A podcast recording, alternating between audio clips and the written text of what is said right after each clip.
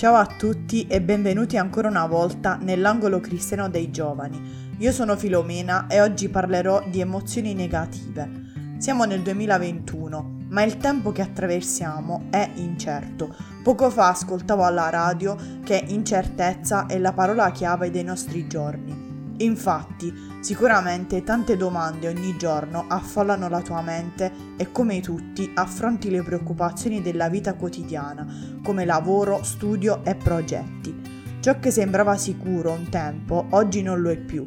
Viviamo in una società liquida, come diceva il sociologo Bowman, dove le nostre relazioni sono superficiali e il mondo del lavoro è sempre più instabile e insicuro. Abbiamo paura di uscire di casa e in questo periodo anche di ammalarci. L'ansia e l'angoscia a volte ci colgono a seguito di ciò che purtroppo ci è capitato. Nella Bibbia troviamo queste parole: Dio ha pensieri di pace per noi. Proprio a fronte delle difficoltà della vita abbiamo pensieri pessimistici, come se debba andare tutto di male in peggio Qualunque cosa ci accada, non riusciamo a pensare con lucidità e scorgiamo solo gli aspetti negativi delle situazioni. Ma se davvero abbiamo creduto in Dio, anche solo per poco, e se gli abbiamo affidato la nostra vita, Egli sa quello che è meglio per noi e i suoi pensieri sono per un avvenire e una speranza. Ciò che Gesù ha fatto per ognuno, la sua morte e la sua resurrezione, è un motivo per sperare e avere fiducia in Lui, come prima cosa e poi in tutto quello che il futuro ci riserva. Nella Bibbia è scritto anche che Dio ha preparato delle opere buone affinché le compiamo. Ognuno di noi può essere un incoraggiamento e un aiuto per l'altro. Anche un semplice sorriso o un atto di gentilezza nei confronti di un'altra persona possono fare la differenza e una semplice parola di incoraggiamento può rallegrare la giornata di qualcuno e magari anche la nostra. Se oggi sei assalito dall'ansia o dalla paura, se intorno a te niente va per il verso giusto, ti esorto a lasciare la tua vita con tutte le tue insicurezze e sofferenze nelle mani di Gesù. Puoi essere sicuro o sicura in Cristo, sapendo che la sua pace e il suo amore riempiranno il tuo cuore e allontaneranno ogni pensiero pessimistico, custodendoti in Lui.